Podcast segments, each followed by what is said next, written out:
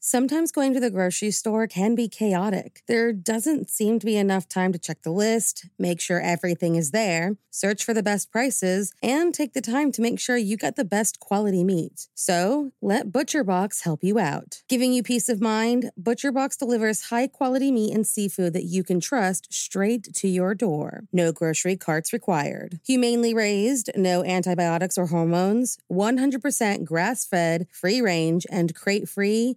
What more can you ask for? What about free shipping, customized box plans, exclusive member deals, recipe inspirations, tips, and tricks? You really can't go wrong with ButcherBox. Sign up at butcherbox.com slash morningcup and get our special deal. ButcherBox is offering our listeners a free for a year offer plus an additional $20 off. Choose salmon, chicken breasts, or steak tips free in every order for a year. Sign up today at butcherbox.com slash morningcup and use code morningcup to choose your free for a year offer plus get $20 off your first order.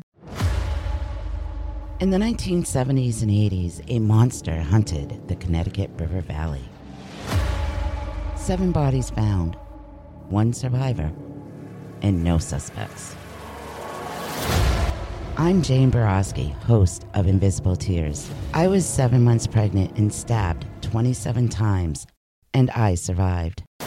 My story didn't end that frightful night. This attack on me physically and mentally lingered for years.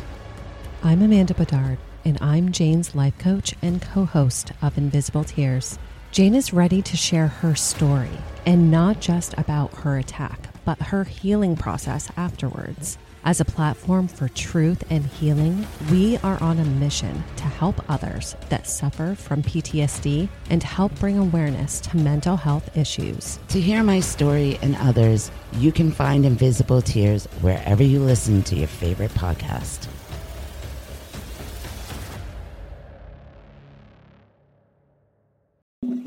Two more murders 15 miles When away. police arrived, they found section the of telephones and Angeles. electricity lines described by one investigator as reminiscent of a weird religious rite. Cup of murder.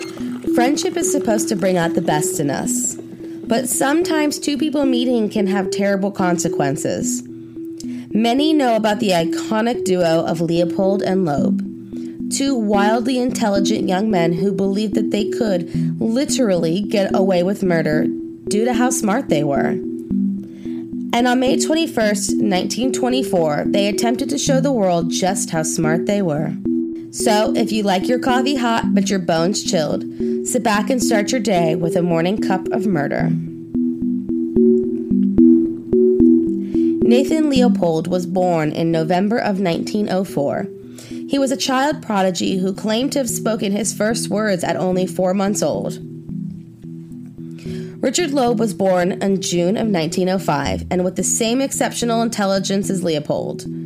He skipped several grades in school and was the University of Michigan's youngest graduate at 17, though he was described as lazy and unmotivated. Loeb was obsessed with crime and the idea of the perfect murder from an early age. The two boys became friends in 1902 after they had discovered their mutual interest in crime. The pair started small with acts of petty theft and vandalism, but eventually graduated to more serious crimes like arson. Decided to plan and execute a sensational, perfect crime that would garner the public attention that they deserved. They decided that the kidnapping and murder of a child would be the ideal crime for media attention and spent several months forming a plan. They searched for a suitable victim and landed on 14 year old Bobby Franks. Bobby was Loeb's cousin as well as his neighbor, and on May 21st, he would become the pawn in their perfect crime. Using a car that Leopold rented under a false name, they offered Bobby a ride. He initially refused, but eventually entered the car. It is believed that this is when Loeb struck the boy in the head with a chisel several times and then dragged him into the back seat where he was gagged and soon died. With the body of the boy on the floorboard and out of view, the duo drove 25 miles to Chicago, where they poured hydrochloric acid on the body to obscure his identity and concealed his body along the railroad tracks. In order to hide the true motive of their crime, they made a ransom demand and created an intricate plan to collect it. They even used a typewriter that they had stolen in their early days of their criminal history to write the ransom note. Before they could complete the ransom demands, the body of Bobby Franks was found and their kidnapping ruse was exposed. They were convinced that they would never be caught and went on to live their lives. Loeb went about his daily routine, but Leopold spoke constantly with police and reporters. The boy's perfect crime fell apart when a pair of glasses belonging to Leopold were found near the body. They confessed, saying the killing was simply an exercise of intelligence, and were sentenced to life in prison plus 99 more years for kidnapping. Loeb was murdered by a fellow prisoner in 1936, while Leopold was released on parole in 1958. Thank you for joining me in my morning cup of murder. Please join me again tomorrow to hear what terrible thing happened on May 22nd. Don't forget to rate and subscribe and let me know how you like it. And please share it with your friends. Remember, stay safe.